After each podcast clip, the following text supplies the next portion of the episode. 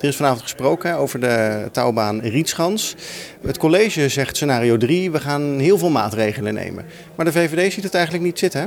Nou ja, dat klopt. Nou, even los van de maatregelen die ze voorstellen. Wij denken dat we op korte termijn sneller stappen kunnen maken door gewoon het advies te volgen van het eh, externe bureau. En die hebben advies gegeven over maatregelen die we kunnen nemen op de Rietschans en een deel op de touwbaan. Wat ook een onderdeel is geweest van een amendement dat eerder is ingediend. Waar, het gaat met name over parkeren, hè, dus parkeren van vrachtverkeer.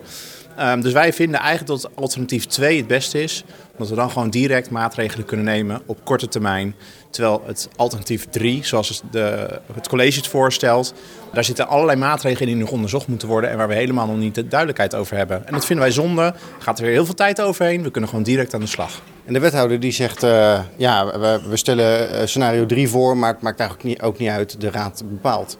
Wordt dit een weekje bellen met collega-fractievoorzitters? Nou ja, eerlijk gezegd zie ik ook niet dat uh, alternatief 2 en alternatief elkaar bijten, Alleen ik zou het zonde vinden om nu voor 3 te kiezen, waardoor we tijd uh, verspillen. Terwijl we gewoon met 2 kunnen starten. En op de langere termijn misschien kunnen uitbreiden richting de aanvullingen die vanuit alternatief 3 worden toegevoegd. En dat gaat dus over zaken die voor het bredere gebied de fietsveiligheid kunnen verbeteren. Maar er horen ook nog meer dingen bij. En dat, is niet, dat zijn niet, niet alleen de onderdelen die nu worden voorgesteld in alternatief 3. Dus laten we dat gewoon opbouwen. Maar we moeten gewoon aan de slag. Haast maken. Zeker, want dat is brood nodig. Want we wachten al eigenlijk al veel te lang. Wethouder eh, Gepke van Gaal. De wegen op de baanderij in Leiderdorp gaan eh, aangepakt worden als het uh, aan u ligt. U heeft drie scenario's uitgewerkt. U kiest voor scenario 3. Wat houdt dat dan in? Nou, het eerste scenario is echt lange termijn. Voor de hele baanderij. Als we ervan uitgaan dat alles wordt omgebouwd, verbouwd tot woningbouw en werken. Ja, dat is een hele dure uitvoering. Dus dat raden we op dit moment niet aan. Dat zal in de toekomst gaan gebeuren, maar je hebt het echt over 10, 15 jaar. Scenario 2 is puur en alleen de rietschans aanpakken met een weg en aparte fietspaden. Maar ook in andere delen binnen de baanderij uh, wordt aandacht gevraagd voor veiligere fietsroutes, wandelroutes, ontsluiting. Om scenario 3 te kiezen, waarbij we ook de touwbaan uh, goed inrichten, parkeerverbod instellen. De vrachtwagens mogen dan wel parkeren aan de lijnbaan, dus dat is bij de werkbaan Loop. Het wordt eenrichtingsverkeer op bepaalde gebieden. Het loopt zelfs door tot Van de Marktstraat, waar ook de Leeuwerikschool uh, vragen over heeft rondom veiligheid en ontsluiting en sluiproutes. Dus al met al vinden wij dat een verstandige keus, ook gezien de investering. Want dit kost natuurlijk allemaal geld. Uh, en dat kun je maar één keer ergens aan uitgeven. De VVD zegt, we hebben het college op pad gestuurd met de taak. Pak de kruising nou aan waar dat verschrikkelijke ongeval met Nino is gebeurd. Of als jullie het dan toch in te gaan bekijken, doe dan gelijk alles, inclusief de Spanjaardsbrug bijvoorbeeld. Hoe reageert u op die kritiek van de VVD? Nou, ik zie het niet als kritiek, maar ik zie het als aanmoediging. Uh, laten we dat voorop stellen. Het is goed dat daar uh, zoveel betrokkenheid is. Kijk, de Spanjaardsbrug komt ook nog naar de Raad.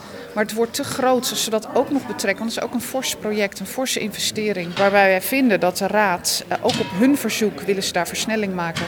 Een gewogen afwegingen moeten maken met of dat geld wat we daaraan willen besteden, of dat passend is met de maatregelen die we willen doen.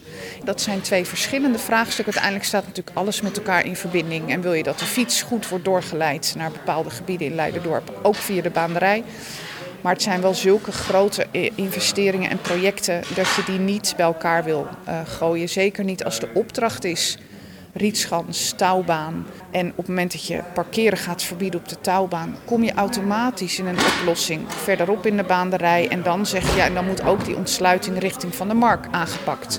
Dat is het voorstel waarbij wij vinden dat het meest efficiënte manier het budget en de tijd besteden. U vraagt aan de Raad eh, scenario 1, 2 of 3 met een voorkeur voor 3. Dan kan er iets gaan gebeuren.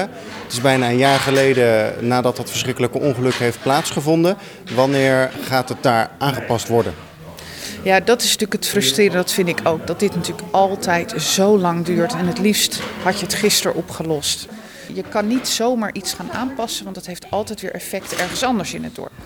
Dus het vraagt om zorgvuldigheid. Het staat op de agenda. En dit is wel de volgende stap die we moeten nemen. Gaat de raad akkoord met de verdere uitvoering, dan gaan we aan de slag. Maar het is ook aan de raad. Als zij iets anders willen, dan uh, hebben we het daarover. Maar dan gaat het wel nog langer duren.